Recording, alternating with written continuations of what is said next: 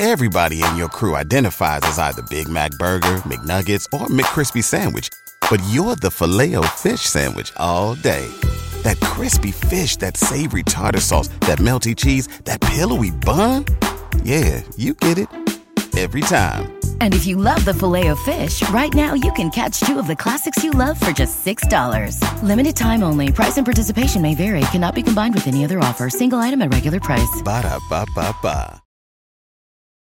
Whatever kind of night you're having, start it off right with Drizzly, the go to app for drink delivery. Whether you're mixing up a Bulleit bourbon old fashioned for a cozy night in, or a Ketel One Bloody Mary bar for a birthday brunch, you can get the perfect beer, wine, and spirits for any occasion delivered with Drizzly. So, What's it gonna be? download the Drizzly app or go to drizzly.com. That's D R I Z L Y.com to choose your drinks today. Must be 21 plus, not available in all locations. It's easy to lose sleep when you're worried about your health insurance plan.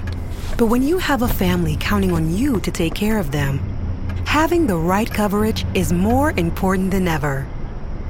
Anthem Health Keepers plans can help. With low to no cost coverage for you and your family. So you never go it alone. That's our anthem. Click to learn more.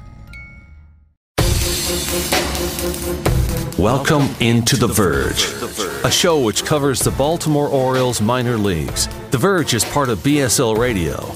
Baltimore Sports and Life is dedicated to analysis and discussion on the Orioles, Baltimore Ravens, and the University of Maryland. The site has a team of writers providing coverage of those teams and houses live streaming content weekly. Join the conversations at the message board, like BSL on Facebook, and follow BSL on Twitter. On Twitter.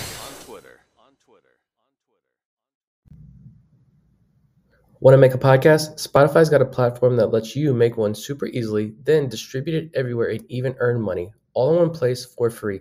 It's called Spotify for Podcasters, and here's how it works Spotify for Podcasters lets you record and edit podcasts right from your phone or computer, so no matter what your setup is like, you can start creating today. Then you can distribute your podcast to Spotify and everywhere else podcasts are heard. Video podcasts are also available on Spotify. With Spotify for Podcasters, you can earn money in a variety of ways, including ads and podcast subscriptions. And best of all, it's totally free with no catch. Ever since we discovered Spotify for podcasters, we feel like having options like video podcasts and Q&A lets us be more creative on another level.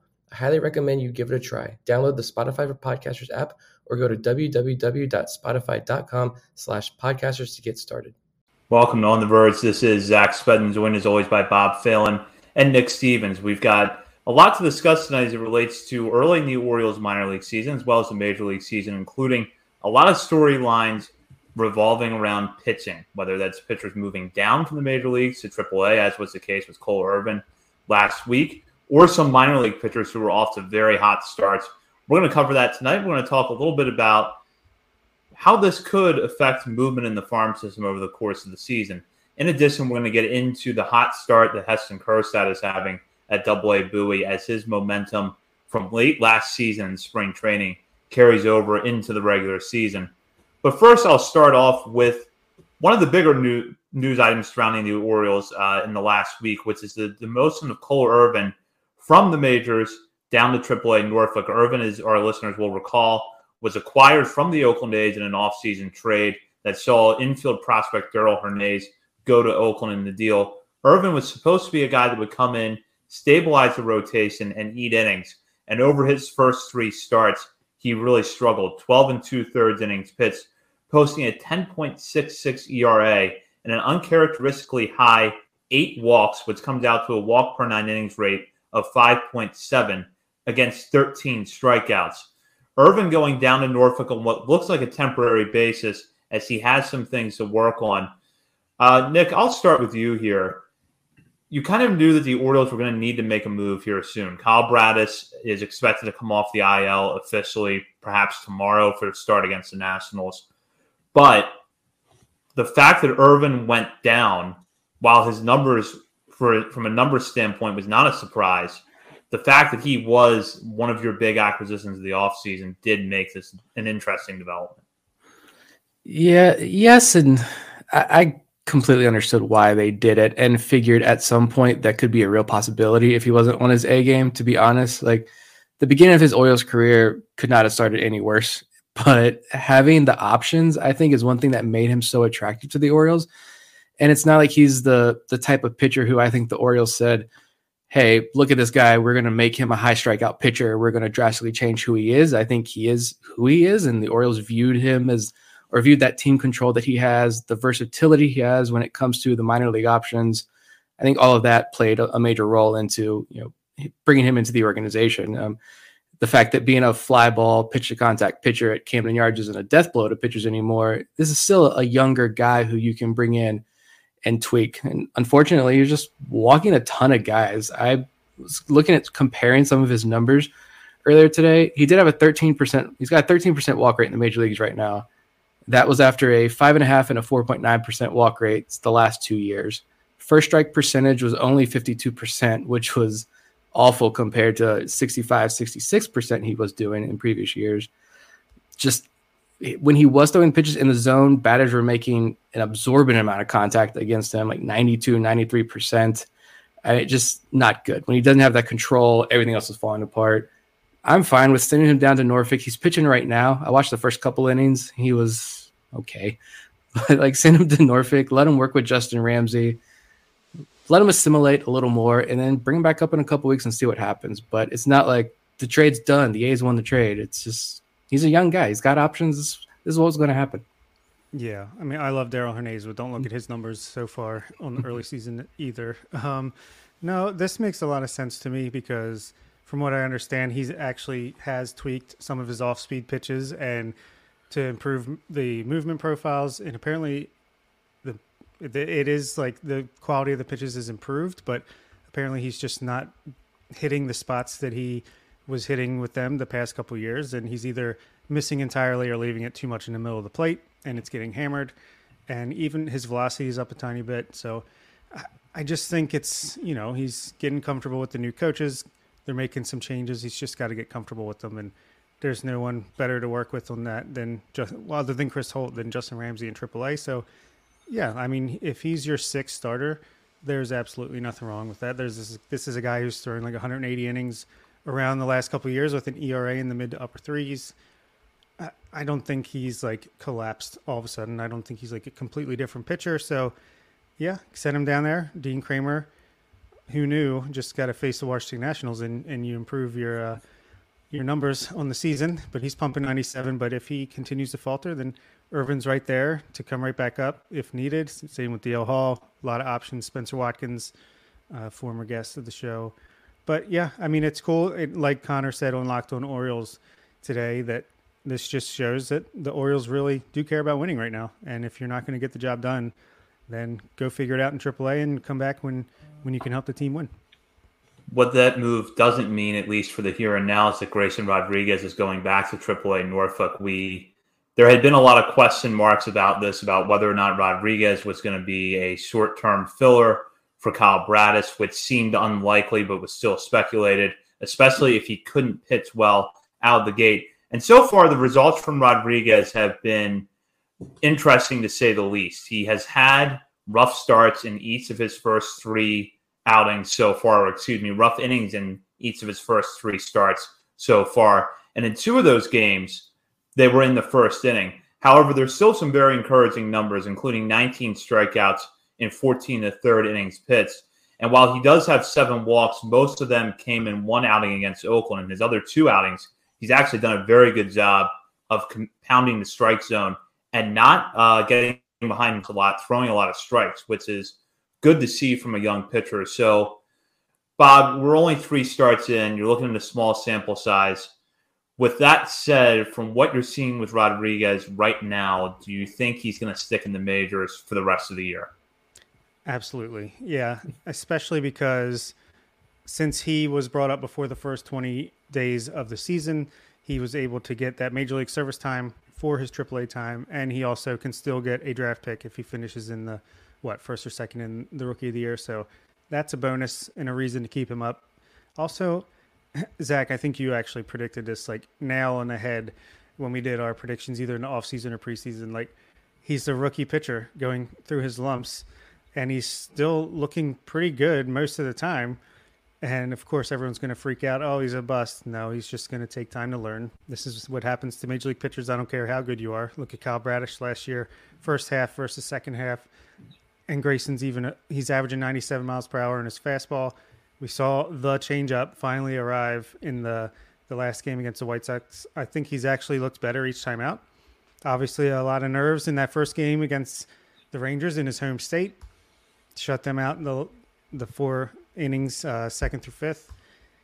And the A's, he was like one, two counts, oh, two counts. He was so close to having just a dominant performance, and it just, you know, he couldn't finish him away. And then I thought he looked great against the White Sox. First inning, be damned. I mean, the changeup was absolutely disgusting. The fastball was where he wanted it. He can still refine these pitches, but he has a 6.91 ERA, but an expected ERA of 4.74 a FIP of 3.95 and an xFIP of 3.25. So, not worried at all. Just keep throwing him out there. Let him learn at the major league level. He's learned everything he needs to in the minor leagues. This is just this is how you get better. Is pitching in the majors. Amen. I mean, first of all, like I, I didn't watch Sunday start live because with the delay, I think all the minor league games were over. So it was like, all right, it's getting late. Sunday family dinner time. Uh, I'm gonna go. I'll watch it Monday morning on replay when when I get to work. But I was checking in on Twitter throughout that start, and I could not tell if Grayson Rodriguez was pitching or Dan Straily had returned and was back on the mound. Like Twitter was falling apart. The hot takes were flying. I saw a lot of people use the term goofy takes. Uh, I'll repeat that since we're a family friendly show. Uh, a lot of goofy takes from people on Twitter, like no filter. I get that's what Twitter's for, but this is Grayson Rodriguez, people. Like this regime developed him into the top pitching prospect in baseball. And he got that ranking for many, many reasons. And like Bob mentioned, he is a rookie with three major league appearances under his belt now. And that outing on Sunday even came on the road in the cold. I don't even, was that like 30 something degrees at, during that game? It's raining. Like 15 mile an hour winds. yeah. Like a lengthy rain delay out on top of that. So yeah, he got beat around, but he found his groove. I think honestly, if he sticks in this rotation for the rest of the year, which he should, like there are going to be times where full outings where he's probably going to get beaten down on multiple occasions because he is a rookie. But all I care about is is he improving throughout the year. And on Sunday, you mentioned the changeup. I saw a couple like you guys should have listened to Keith Law like a little bit more. Those takes went pretty ice cold like immediately on Sunday because that changeup, like you mentioned, eh, you compare the three games, the first three outings, the changeup had 29 inches of vertical break to 32 inches, then to 35 inches. And that correlated with one whiff to two whiffs to eight whiffs on just that pitch alone. Like, yeah, he, if uh, if that's a batting practice fastball, then the run derby would be a lot more boring. Yeah, exactly. Like yes, he did have four hard hit balls as well in that first inning, but then over the, the final four innings, he only allowed four hard four hard hit balls. So, yeah, is the command crisp? No. Like there's the first inning thing, does that need to be worked out? Absolutely. There are issues, but he is a rookie. I just think it's funny how to see people outside Orioles fandom will watch him pitch and be like, oh, yes, he's developing into like this top of the rotation arm the Orioles need. All the data looks great. This looks good. This looks good. And then when I'm following, there's like so many Orioles fans watching him. It's like, bust. He sucks. We did it again. This organization just can't develop pitching prospects. Like, he's a rookie chill. Like, but yeah, should he be in this rotation for the rest of the year? Absolutely, because I mean, maybe you got to. Aaron Judge has to take you deep 450 feet for you to learn how to pitch to Aaron Judge. Like that's just going to happen. But you're not going to learn by blowing by 99 mile an hour fastballs past some bum named Tim Beckham down at Harbor Park. Like you're not going to get better by doing that. So keep him in the rotation. Grayson looks great. Fantastic outing. I'm excited to keep watching this guy pitch. Well, I think what we're seeing in play here is kind of the subtleties between a bad major league lineup and a typical AAA lineup and how that can differ. I was in attendance for the Oakland start, and the one thing that the A's did really well was they adjusted after that first time through the order. And it got to the point where Rodriguez was struggling to find the outpits. Bob mentioned earlier a lot of one two counts in that where he would end up throwing a lot of pitches because guys would just start fouling stuff off that's the kind of adjustment that's going to come into play. Um, you know, when you're facing major league hitters for the first time.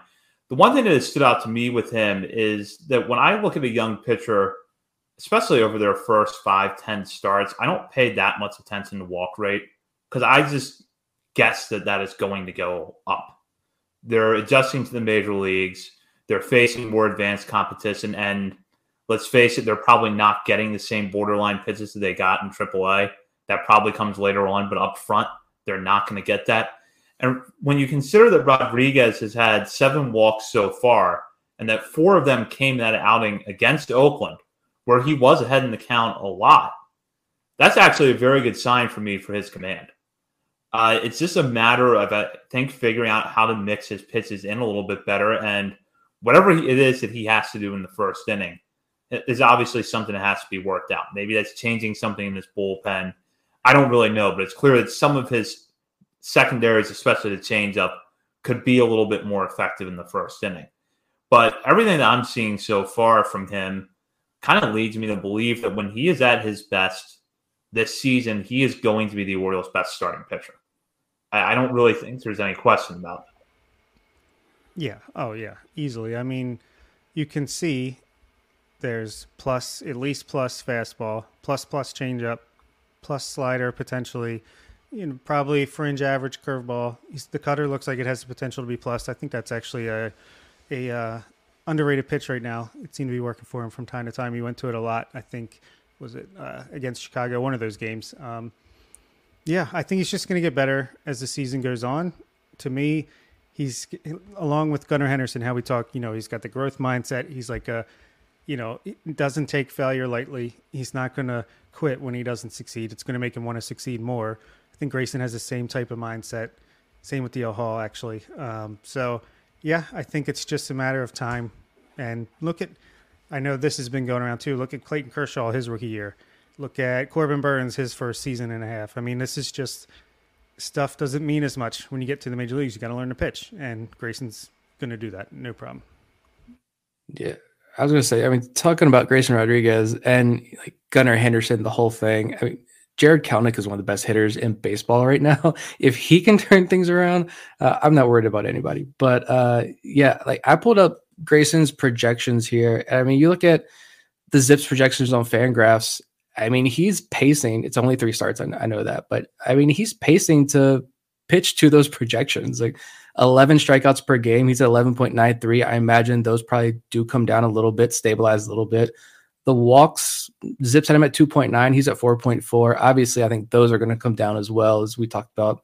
He gets that command control under like smoothed out. Everything else will fall into place a little bit. ERA of 4.07, Zips projected ERA. The expected ERA right now is 4.74. 0.2 war already projected for 1.3 to 2.0 war. Like he's on he's doing everything right at this point right now. So not worried at all about Grayson. We'll turn our attention now to DL Hall, who we really have not had a chance to talk about this season. Hall is three starts into the season down at AAA Norfolk, and so far there's been some pretty interesting results from him and kind of what you would see in a typical DL Hall start. His first two outings, he had a combined 12 to 4 strikeout to walk ratio over seven and a third innings pitched. Those were both against Gwinnett, the Braves AAA affiliate. In his most recent outing at Nashville, he allowed two runs on two hits with three walks and as many strikeouts in four innings pitched. It took him 89 pitches to get through four. So that efficiency issue coming back into play a little bit for him. But the stuff has looked good so far, especially when you consider that he's coming off a shortened spring training and a spring training that was shortened enough that it probably cost him a legitimate shot at making the rotation out of camp, as he really didn't get going until about mid March. So, Nick, I'll just start with your thoughts here on what we've seen from Hall at AAA to this point and where do you see him fitting into the Orioles' plans this season as far as the major leagues are concerned? It's a very tough question and one that I honestly keep evolving. My opinion keeps evolving, we'll say, on DL Hall because over the offseason, I'm like, there's no reason him or Grayson Rodriguez should pitch another game in Norfolk. But obviously, Hall had the injury to miss that big chunk of spring training. So you understand why he started the year back in Norfolk stretch him out, keep him as a starter, fine with that. I still think you keep him in Norfolk's rotation for a couple more weeks, half the season at least, whatever it takes to see if something really starts to click for him. But honestly, I am feeling more confident in Hall's ability to make it as a like a big impact reliever. Like honestly, not just like, well, he could fit in the bullpen. The stuff could translate. I think it will translate very well in the bullpen at this point. Like point at look again at what he did over his last seven outings last year in the big leagues. After he got lit up for three runs on four hits and ju- recorded just one out, he had seven relief outings, seven and two thirds innings, one run, two walks, nine strikeouts. That's pretty dominant. And you look at what he did, he's doing in Norfolk right now. The final stat lines aren't great, especially that first outing. And you saw a lot of the comments like it's that's the same DL Hall, 80 pitches, 75 pitches just to get through three innings. Yes, but you look at like the swing and miss stuff. He had 15 whiffs that first start. The next outing, he had another six strikeouts, another 12 whiffs just three hard hit balls, four hard hit balls total, I think, in his first two outings. I, I think, you know what? If, yeah, he's still requiring 80 pitches to go through four innings, you bring him up and you put him in the bullpen because he's going to be that swing and miss reliever for you. You don't have to worry about the control as much. And I think he can be extremely effective in that role. Bring him up around like the trade deadline, closer to the end of the year how many teams unload the farm system for an impact reliever like that at the trade deadline to push them over? DL Hall could be that guy for the Orioles if it doesn't end up clicking for him as a starter. So I I know the final lines aren't super inspiring if you're just box score watching, but if you're looking at like the swing and miss stuff, the hard hit stuff, those numbers look fantastic. So yeah, and to be fair to Hall, what he appeared in what two maybe three spring training games before the yeah. season started between the majors and minors. Um, he's he's still getting built up. He's still getting into in-game shape. Basically, this is almost like I feel like his first three starts are like his last three spring training starts. And now that he's up to the 90 pitch almost mark, let's see what he can do over the next few weeks. And like Nick said, that was going to be my point exactly. Even if he's just start him every game until he goes on a hot streak and he goes on a run or something clicks, eh, or someone gets hurt and he just gets a shot in the rotation. But if that never happens, it's going to be very tempting to just bring him up, especially if the bullpen continues to struggle a little bit. Like you don't need to trade a Jordan Westburg for a uh, half a year rental of a elite bullpen arm. You bring up DL Hall and he's in your bullpen for the next six years. So, or even for this year, and then you can try him as a starter again next year. I mean, there's no rush. He's still young. the The arm talent is there. It's just when you have an arm like that and the depth of starting pitchers that the Orioles have, it's just a luxury at this point. It's either going to be a Josh Hader or it's going to be a Blake Snell or better. But I have no doubt that he's going to be a key part to this pitching staff for the next rest of this decade, basically. Yeah, I think in the short term, Hall is really not major league ready because, as Bob said, he needs to be stretched out a bit. And if you're looking at him as a possible starter, he would not solve what has really been the biggest problem that this Orioles rotation has had, which is not going deep into games. I think that we know, even in his best, DL Hall is not a guy, at least that I look at and think is going to go deep into games. He's a guy that if you get five, five plus really dominant innings out of, you're satisfied with that and you turn the game over to the bullpen.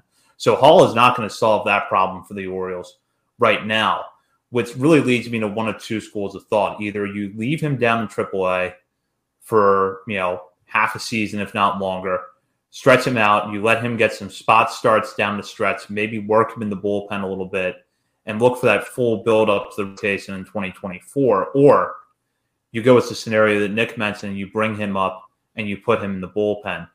I'll admit that coming out of spring training, that was not one that I was particularly thrilled with, only because I was thinking ahead to 2024 and wondering, well, if you put him in the bullpen all year, now you're going to stretch him out next year.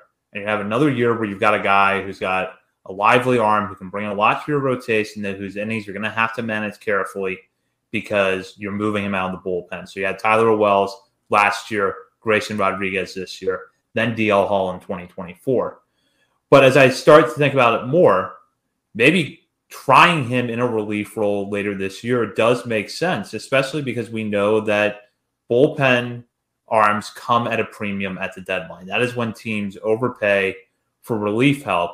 And you know the teams that have, you know, one or two good relievers, but they're struggling, they're out of contention, are going to want to dip into this Orioles farm system. And if DL Hall can sort of, and I don't, I'll say this: I there's one thing I don't think Michael Elias is going to be desperate for in terms of trading a lot of prospects at the deadline. It's going to be relievers, but it would lower the desperation a little bit. Yeah, and it's just my thinking too, changing on DL Hall a little bit is just it's that it's that performance from the bullpen already. I, I don't think it's as drastically bad as some people make it out to be. But eventually, if the rotation keeps pitching like this and this bullpen keeps getting worked like this, yeah, that bullpen is they're going to get exhausted uh, sooner rather than later. And then, you know, Mychal Givens, we haven't seen him back on the field in an Orioles uniform yet in a regular season game. He should be back soon, but what if he can't be that good insurance policy that you were hoping he would be in case of other regression? Like, what if he can't be that uh, and he struggles? You know, what if we Dylan Tate's out longer than expected? He comes back or finds out he's not fully healthy and he's back on the IL or you know, Cionel Perez, what if he just completely collapses this year, whatever it may be. Because of all of that, I think you've got DL Hall sitting right there in Norfolk. You can he, he is a luxury, like you mentioned. You can he can either keep stretching him out as a starter, or we know because he's already done it. We know if worst comes to worst, and this bullpen needs a big time injection of energy, just bring up DL Hall and plug him in, and he's he's ready to go for you. So he could learn under Danny Coulombe, that lights out lefty. he could learn right from him and how to do it. I'm going to throw another name into this mix before we start focusing more broadly on the farm system, and that's um, Noah Denoyer, already on the 40 man roster, 11 strikeouts through his first 10 innings at Norfolk against just three walks, a 1.8 ERA in that stretch. Here's someone who can do a little bit of both for you. He could be a short inning guy that gets you outs in high leverage situations, or he could be that long man option you go to for bulk innings. And hopefully it would kind of be like Austin Voth without all the home runs in the first inning.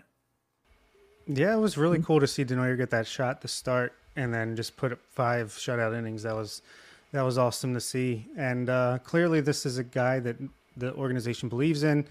He was a project of theirs from that, you know, not getting selected after the 2019 draft, and they've he and between his own skills and and their development, he has become one of the best arms in the system and he's a guy that, yeah, like you said, could be an Austin Voth where he he could start and he could be successful, but he could also be a very nice to have multi inning relief arm. It's been great to see. It's nice to get the Statcast numbers on him as well. We need that for the entire minor leagues. It's very helpful in our evaluations of these players, and uh, has done nothing but make me like Noah Denoyer even more. Yeah, the the no walks was huge, and I think we talked a little bit last week because we recorded during the uh, Wednesday, I think last week too. So they were Norfolk was already facing Nashville and talked about that Nashville lineup has guys like uh, Keston Hiura, uh, Sal Frelick. I mean, it's got some good veterans, a lot of guys with major league experience, and a good mix of good young top prospects for Milwaukee. And for Denoyer to step in there and kind of this unplanned start, I'm sure he was probably going to pitch that day, but to step in as a starter, throw five shutout innings a 40% called strike plus whiff percentage. That's huge. Uh, when you're looking at like 30% being the baseline, 40% is huge. Yeah, that, that was the big issue. I remember talking very early on in Denoyer's career when we first started this podcast about, well, if he can control the walks, eh, he can hone those in, Denoyer's going to be a guy. And he did. He immediately honed in those walks. That hasn't been an issue for him as he's moved up the ladder. So normally, you know, you see fewer strikeouts, more walks from guys. Denoyer, you're seeing better and better control and command out of him. So, yeah, I I don't I don't know. I just think he's going to end up being kind of like that, uh, like a Tyler Wells type guy for the Orioles. And when he once he comes up, we have seen a lot of really dominant pitching performances over the first two two weeks or so of this season, at the lower levels of the minor leagues as well as up the higher levels like Norfolk. So we're going to take a little bit of time tonight to talk about those. I'm going to start with Bob here when you look up and down the system right now, you see guys like Chase McDermott, Trace Bright, Jean Pinto, Drew Rom off to really good starts. Uh, what has stood out to you, or who has stood out to you so far? All of them. I mean, it's been so awesome to watch just night in and night out. It's like someone else is just the star of the show. And since we're talking about stars, let's go Trace Bright first because, man, he is something else right now. He's clearly too good for high A, high A ball. He's got a 1.13 ERA and a 1.11 xFIP and a 0.30 FIP. Uh, striking out, you know, just 54.5% of batters, only walking 6.1%. It's just silly. um, yeah, fantastic. Jean Pinto, he's trying to beat Bright up to double A Bowie, repeating the level and just not, you know, letting it get him down. He's, again, only walking three batters, struck out 14. It's just like, I know Aberdeen's a pitcher's park, but they have, they've played a series on the road as well. And, that Hudson Valley team was an offensive juggernaut, and these guys were like the only two that could hold their own against that competition. So those two guys in Aberdeen have, have been a highlight of my uh, my early season watching. Yeah, let's let's talk about Trace Bright for a little bit, and that that start specifically. You mentioned the fifty four point five percent strikeout rate he's got through two starts, which is just insane. But I went back that start against Hudson Valley the other day. It rained the entire time, first and foremost from start to finish, it was pouring down rain. Uh, and yet he still had command of all four of his pitches. And I sat there and got to watch the fastball was like 91, 93. Uh, curveballs, like mid 70s curveball. It's one of the more beautiful pitches in the entire organization. Uh, but then you watch Chase. I watched Chase McDermott before we hopped on, and that curveball is just uh, perfection. Um, but Bright's changeup looked good. It was, you know, a harder changeup to start, like 86, 87 miles an hour and then you saw it cool off a little bit, but it's got good movement. Slider as well, got some swing and miss with the slider. That's clearly like his fourth best offering, but being in this slider sweeper revolution right now, and the Orioles track record of turning guys into like big time slider guys at the major league level, and then just thinking about prospects like last year, Justin Armbruster, Carlos Tavera, Noah Denoyer, all those guys took big jumps with their slider if you can take Bright's slider and make that a weapon, Trace Bright just becomes like that much more intriguing. I, I, just yeah, and you look at Fangraphs, he's got like a 30 grade command right now, 40 future value grade command. I didn't, I haven't seen that so far um, at all. He's pitching, he's pitching lights out right now. So he's he's living up to every bit of hype that was placed on him this offseason. One thing that stood out to me, focusing on his command, is in that start against Hudson Valley he was really putting the fastball wherever he wanted to put it. He could work both sides of the plate really well. That allowed him to complement the secondaries, which, as you said, Nick, look really sharp. And if there's one pitch that I think this organization knows how to teach and can teach, it's that slider sweeper combination. So even if you do have a little bit of concerns about, you know, what if hitters start catching up to that slider, or what if he's just locating uncharacteristically well in his first two outings? that's probably part of the development plan that the Orioles have for him. And when you look at everything else, it just looks so good. And for fastball velocity, again, kind of looking early in the year, I don't pay too much attention or I'm not too worried about that unless the guy is way down. So there's probably reason to believe there's a little bit more left in the tank there from him velocity wise than what the gun on Hudson Valley speed showed him having. Yeah, absolutely. Six four, listed at two hundred pounds. There's definitely a tick or two that can be added there, but clearly the the qualities are there. The the metrics as far as release point and all that inverted break is probably good. And if there's one organization where your worst two pitches are going to be slider and changeup, I think the Orioles is where you want to be.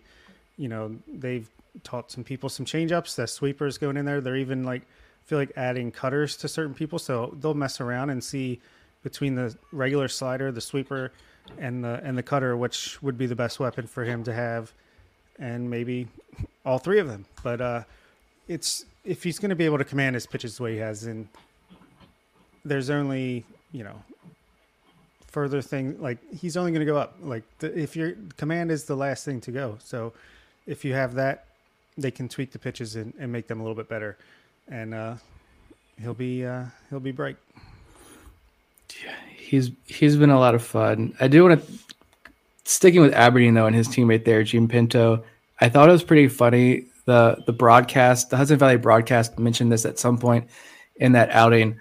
Uh, that they're like, I don't know if he's throwing a fastball harder than 90 miles an hour. And to be honest, I don't know if he did hit 90 in that outing. It was just slider, slider, slider, slider, slider, change up, slider, slider, change up.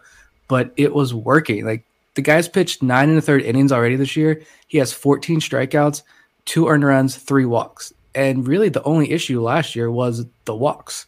And he's not doing that so far. Uh, and he's faced two really good teams. So I I'm at this point with Jean Pinto. I just want him to get promoted to Bowie. I want to see what that stuff looks like against Double A competition. And considering he spent all year last year at High A and he started out so hot already, I would I could see him being one of the first bigger promotions we see this season. And I'm excited to see what he can do because it's going to be a big jump for him. But even if even if he is just a relief prospect, I, I think he's a super exciting uh, relief prospect in the system. The the king is back, basically, is what I'm trying to say. Yeah, and we have seen his velocity, or at least I've seen it as high as 93 before. So mm-hmm. it's kind of weird that he, he does have these like these lulls in velocity and, and, consistency, but at the same time, that slider changeup combination is just something else. And if he's not walking batters, that alone will be he'll be a multi inning weapon at the major league level in a couple years. Agree. And if um, you're looking for an arm that could uh, really raise his stock at Bowie right now, Chase McDermott, um, who had what would be his quote unquote worst outing of the season just before we recorded here on Tuesday night. Four and a third innings pitched against Altoona allows one earned or two runs, one earned on two hits, three walks against five strikeouts. But that now gives him a .68 ERA on the year in 13 to third innings pitched with 17 strikeouts in that span. As Nick mentioned, the curveball right now looks really good for McDermott. And you pair that with that high fastball velocity he always has and that hoppy fastball that he has. That has been part of the reason why he's been so successful to this point. So, Bob, I'll let you start with this one.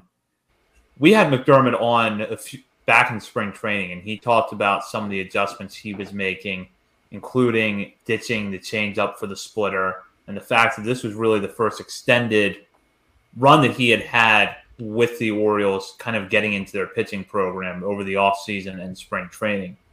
Do you think there's signs of really tangible adjustments being made right now? Absolutely. Yeah. You can just tell he's more in control. Maybe the command isn't, you know, spot on, but everything's around the strike zone, and the stuff is so good that that's all he needs to do is just have it be around the strike zone. It's like Felix Bautista. He kind of pumps the strike zone, but it's not like he's spotting his command. He's just around the strike zone, and the stuff is so good that hitters can't hit it when it's around the strike zone. And I feel like McDermott's kind of similar in that regard. And the movement on his pitches, fastball, changeup, curveball, slider, whatever. It's it's stupid. It it, it makes no sense.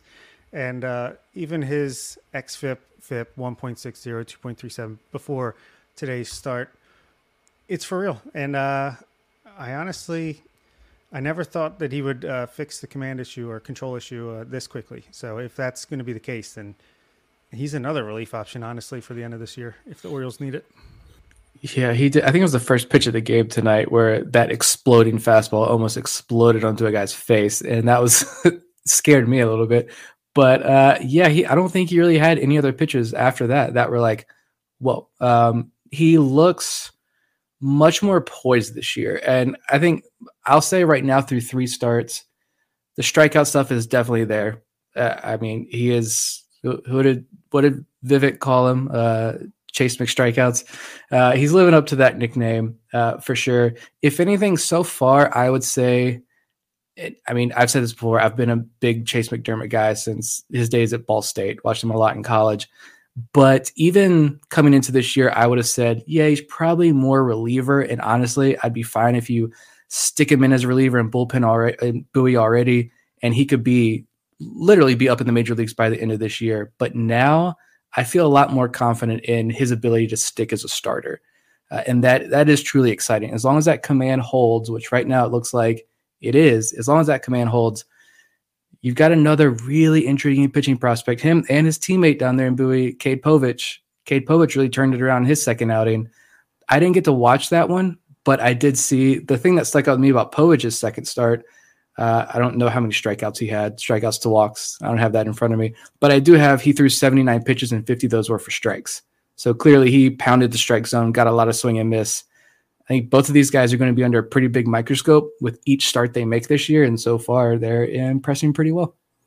Yeah, that's a good segue over to Povich and some of the dominant performances we saw over the last week from him and Drew Rom. I'll start with Povich, though. He delivered five shutout innings in a win on April 15th over Akron, striking out seven batters in that span while walking just two. And that came off of a start at Hartford that was not very good, where he only went three innings, allowing two runs on four hits with three walks and three strikeouts on 63 pitches.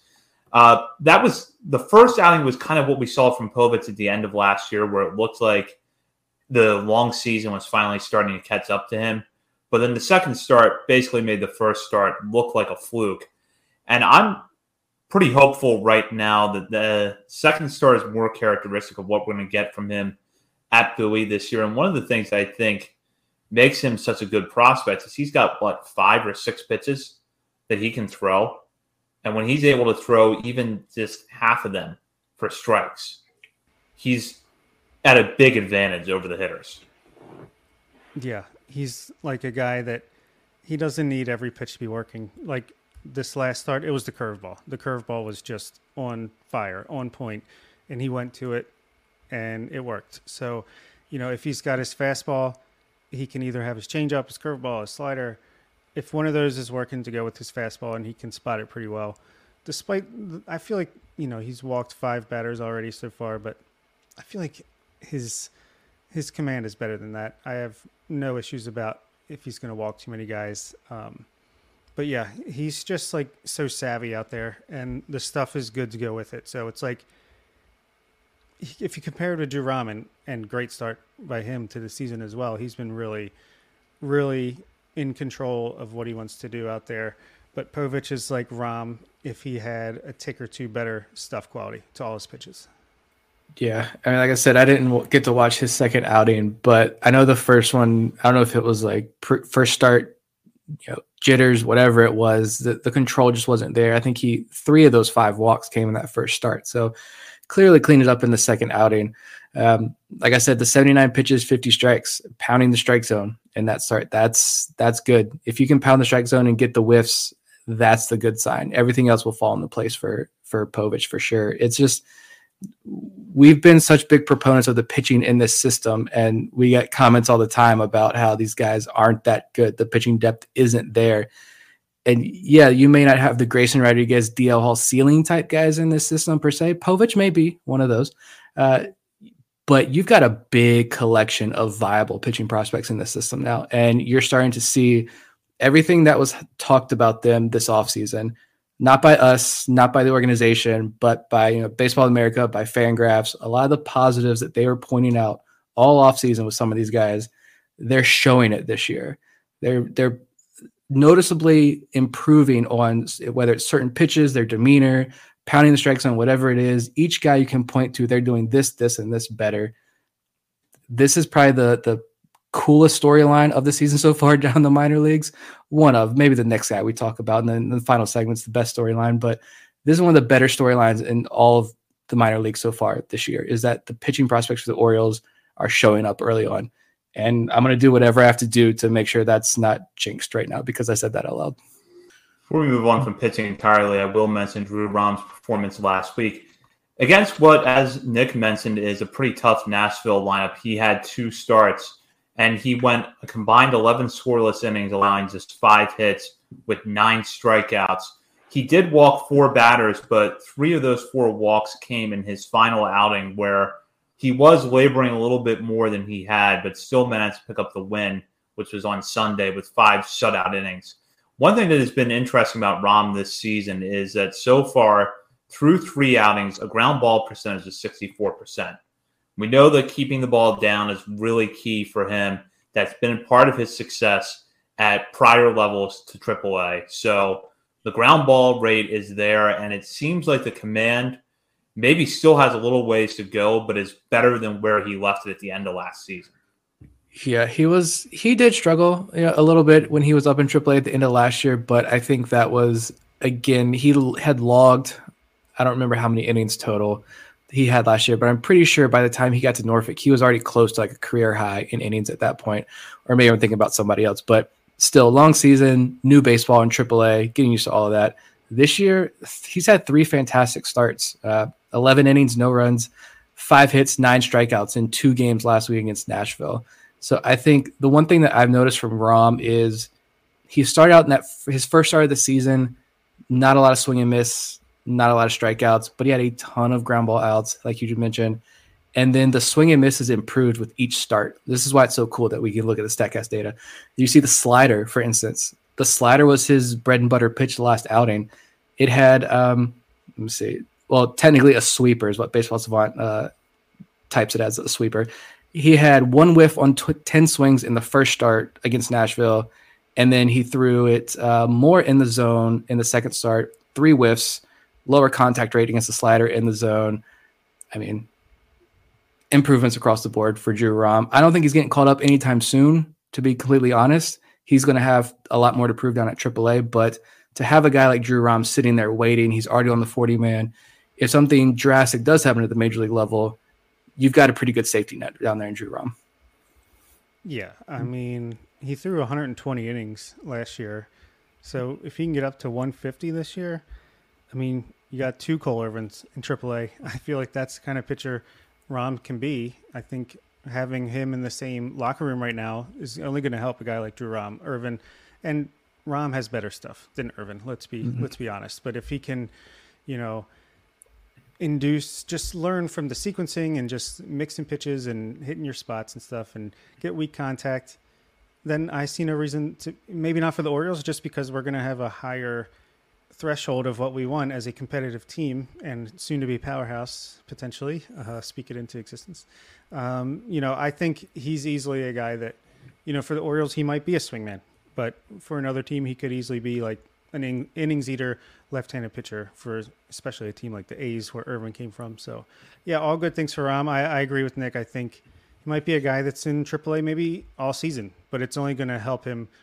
as we get into 2024. If he can get those innings in and that experience against that level of competition, he could get a spot start called up here and there, depending on where the rotation lines up. If an injury happens or if they need a bullpen arm quickly in a doubleheader per se, he could get you know some major league time this year, but I think they're really going to try to gear him up for next year.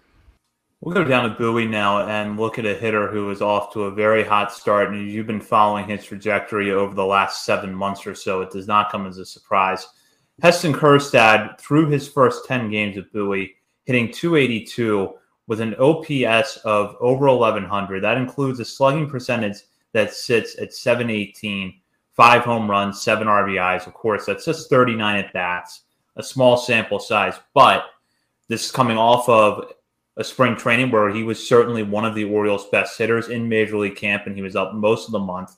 Off of performance in the Arizona Fall League, where he won league MVP, on top of a good run over his final weeks at Aberdeen last season, including in the South Atlantic League playoffs.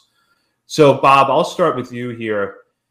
With what you have seen from Kjerstad so far over these first 10 games, is this breakout just going to continue for the rest of the season and onward?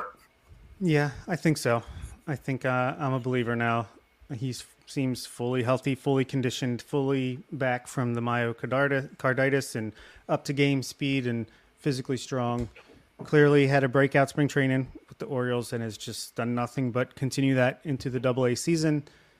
Just looks really strong. If if you look at his numbers in Aberdeen and Delmarva, basically his walk and strikeout rate are right in between, like right in the middle of where those numbers were. He had a 13% walk rate in low A, then like an eight and a half in high A. Right now he's got a 12. Uh, strikeout rate 17% in low A, 25% in high A. He's at 21%, 21 and a half. Um, so those are great numbers. If he can keep those, his BABIP is not even high. It's like 286, which is I think average is like just over 300 and he's still batting 314 with an ISO of almost 500. Like the power is stupid. Two doubles, five home runs, and it's easy power too. And the one thing for me is that he's playing a lot of first base DH, so that tells me we're getting you up to the next level as soon as possible because that's a position where the Orioles are a little bit weakened. And if they think his bat can help that much, get him used to the DH first base. And he has played some outfield too, but you know, this is a guy I feel like they're fast tracking him. Maybe not for this year. Maybe could get a cup of coffee, coffee, ugh, cup of coffee in September for the Orioles. But I think this is the guy they're hoping to get their rookie of the year bonus draft pick in 2024. Yeah, the power is just so impressive. I mean, just shots to dead center field down there in Bowie, and not just like Prince George's home runs. These are these are deep major league shots. I just think he's giving off a lot of the same energy that he gave off when he was at Delmarva. And I don't know when he maybe when he got to Aberdeen last year, I don't know if he was just exhausted. I think we talked about this before, how probably mentally, I think he was probably just put through a ringer with I'm back, first full season. Now I've got was the hamstring injury and gets delayed again. And then he gets challenged for the first time in his career, getting moved up to Aberdeen. And we all saw what happened when he the frustrations finally got the best of him that was a defining moment so far of his early career because ever since then he has not stopped hitting the baseball. Uh, so, you know, if you need to smash anything again, just do it, Heston, because clearly it worked. Um, but I, I was skeptical of the power, right? Just him as a prospect. We didn't know where to rank him. You know, he's outside of our top 10, I think, to begin the season. So he's in the top 10 now because we've got graduations, but we weren't the only ones. I don't think anyone still truly had an idea of where to rank him but I think we have a better idea now. It's just he's it's smooth, easy swing. He looks so comfortable. He's stealing bases too. He is aggressive on the base paths in these games. But I was skeptical about the power just because Arizona's a launching pad, Sarasota's a launching pad. You're like, all right, how legit is all of this? Clearly, it's legit. He's got five home runs already, and actually, I didn't realize this until looking at the his line now. He did go 0 for 4 with strikeout tonight, Tuesday night but uh, no one in Bowie hit the baseball except Coby Mayo, who drilled a home run because he's Coby Mayo. But Heston had reached base in every single game this year before tonight. So, yeah, we had to wait three years, but it, the wait for Heston Kjerstad has been well worth it. Yeah, everything that I think he's doing everything you would want him to do so far. That strikeout rate, I think, is perfectly acceptable for someone who hits for power and can draw walks. It's not like he's a two outcome hitter. And when he puts the ball in play, he hits it hard. Um, he's got very good back control, which is not a skill that we heard a lot about coming out of college that I think we have seen a little bit of so far this season. Good back control. And that's going to allow him, I think, to kind of avoid being one of those guys where, kind of like Joey Gallo, where we've seen him hit for power, but in a good year, he's going to hit 200. I feel like Kjerstad can avoid that. Yeah, I don't think he's a Joey Gallo either. Um, there's not that much swing and miss. Even when he was struggling in Aberdeen, 25% is, again, that's not that high for a power hitter these days. So, yeah, I don't think he's going to be a big, a huge strikeout guy struggling to make contact. Yeah, I think maybe around 240, 250 might be a, a low point, but yeah, Joey Gallo, he's he's a rare, rare case these days, I feel like. And you mentioned the playing first base, and he's also hitting a leadoff for Bowie a lot, but playing first base and DHing. So he's I don't think he's going to be in Bowie for very long. And I think by the Orioles putting him at first base on opening day for Bowie's lineup, I think that told everybody right there he's not going to be in Bowie for very long. As long as he hits, you're going to move him up to Norfolk. So let's get him comfortable at first base now because you do have Colton Cowser and Hudson Haskin RIP Hudson Haskin, come back soon. Um, in that outfield, you want them in the outfield. You need those speedy center field types in the outfield. You've got Daz Cameron, who clearly this organization wanted to keep around and wants to see if they something can click for him. Uh, you have no issues benching Daz Cameron, and Kjerstad, but still, you want him to get playing time. Kyle Stowers, I think they knew Kyle Stowers is going to find his way back to AAA as well.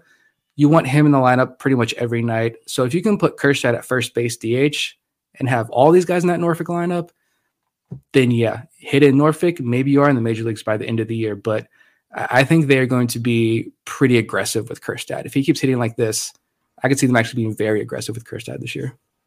Completely agree. And we'll move on now to our final segment of the show where we shout out players outside of our top 30 prospect list for something they've done recently, whether it's been a good game, a good week, or it's just something interesting in their stat line that we think is worth bringing up. And I'm going to go ahead and start with Nick on this one. Yes. Who did I put down here for this one? Uh, I went with two guys who have been kind of interesting to watch. One is Douglas Hodo down in Delmarva. He's just had a weird stat line, and I just think it's hilarious. He did go hitless in that shorter opening series they had, but he drew three walks. Like, all right. Then last week, he went three for 10 with six walks. So he's got a 563 on base percentage last week alone. All three hits were singles, and he did strike out four times. He has seven strikeouts on the year, but he has a 520 on base percentage. So I think it's just a fun early season stat line there. We know he's got really good defense. Uh, so you know, Douglas Hodo, another name in that Delmarva lineup that is just continuing to hit extremely well. Uh, and then Easton Lucas, I put Easton Lucas just because I wanted to shout him out. I was going to go stick with Delmarva and, and stick with Yaqui Rivera, my boy, but I wanted to shout out Easton Lucas, give him some airtime because we talked about him so much this winter. And then he goes out, pitches two no hit innings, no walks, four strikeouts for Bowie last week. So on the year, he's got three no hit innings, no walks, and six strikeouts. I think it's just a pretty impressive way to start the year for him. And always really nice to see pitchers in this system back up any hype, like I mentioned earlier, that you know, they get from outside evaluators and the talking heads out there. Yeah, the uh, you might want to start calling the Orioles minor league system Mount Olympus just because there's so many walkouts, so many walkouts down there. Um, uh, good choices, good choices for me. I went with Steven Acevedo for my hitter. Um, just feel like this is a guy who we've probably been talking about a lot, a little bit of prospect fatigue, and he hasn't even really got uh, through Delmarva yet, just because you know signed when he was 16, one of the first international signings. Uh, he was late and he's a big, tall guy, six foot four.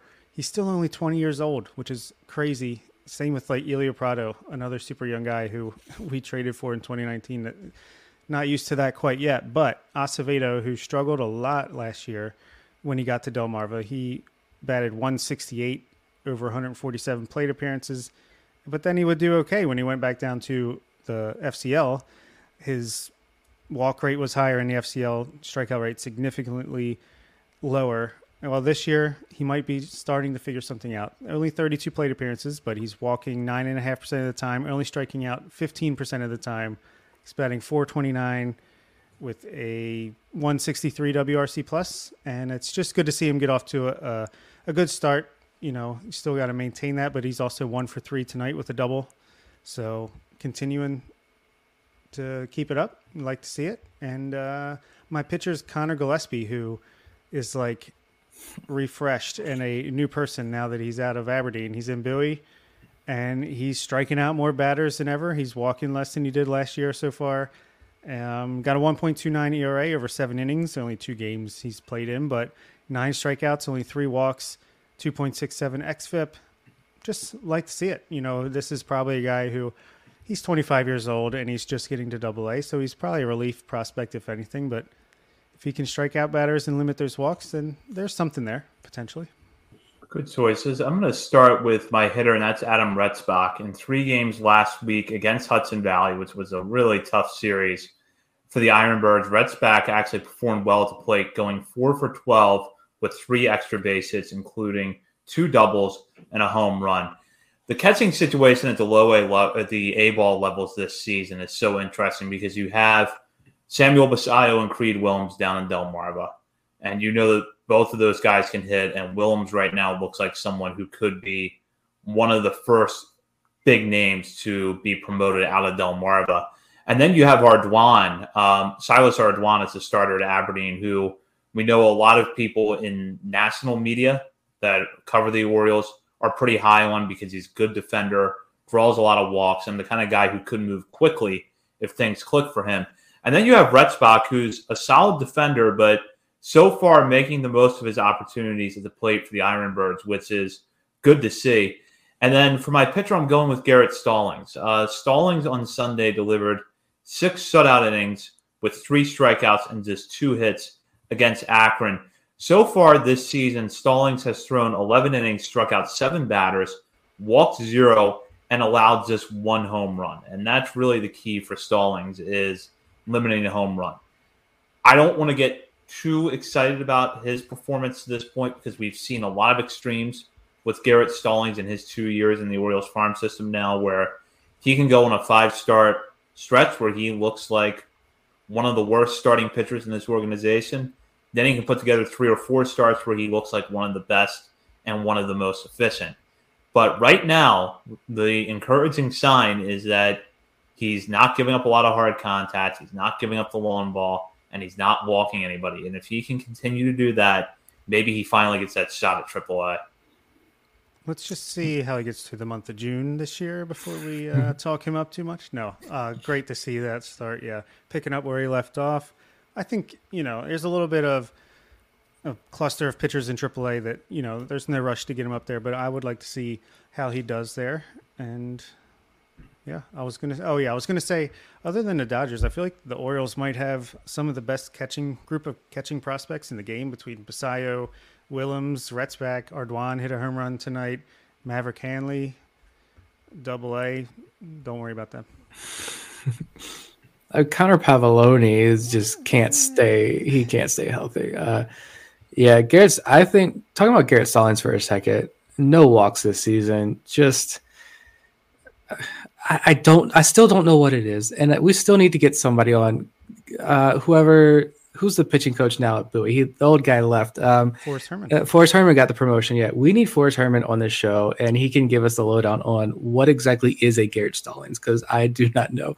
But that was a really fun outing from him. Uh, yeah, just a good week of pitching down on the farm. Another good week, another good night tonight too. But Cole Irvin actually finished pretty well against Rochester, and then uh, shout out Dean Kremer, who apparently somebody pissed him off before the game because my man pitched lights out tonight. So uh, hopefully, this is a sign of better things to come for the pitching in Birdland. And if you want to know the true power that 18 year old Sammy Basallo has, check out his home run that he hit tonight. It looked like a Chris Davis trying to foul off a pitch on the upper outside part of the zone, and he just lined it over the left field wall like it was nothing, like it was an emergency hack bomb to the opposite field. So whew, this kid's going to keep getting stronger if he starts turning on the ball frequently.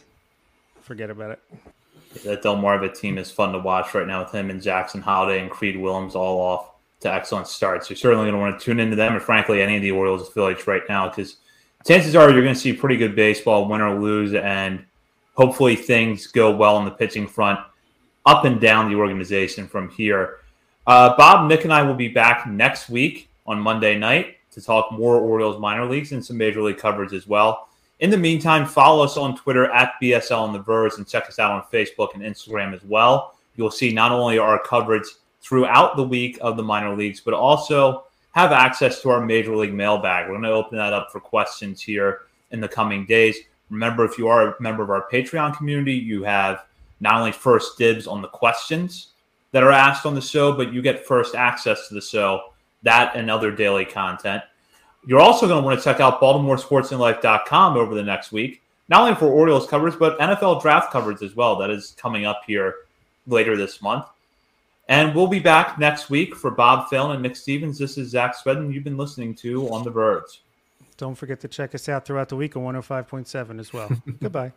That'll do it for this week's episode of On the Verge. Be sure to check out our Patreon page where you can help show your support for the show and get bonus content, including monthly top 50 updates to our prospect list and daily game recaps during the season, and much, much more.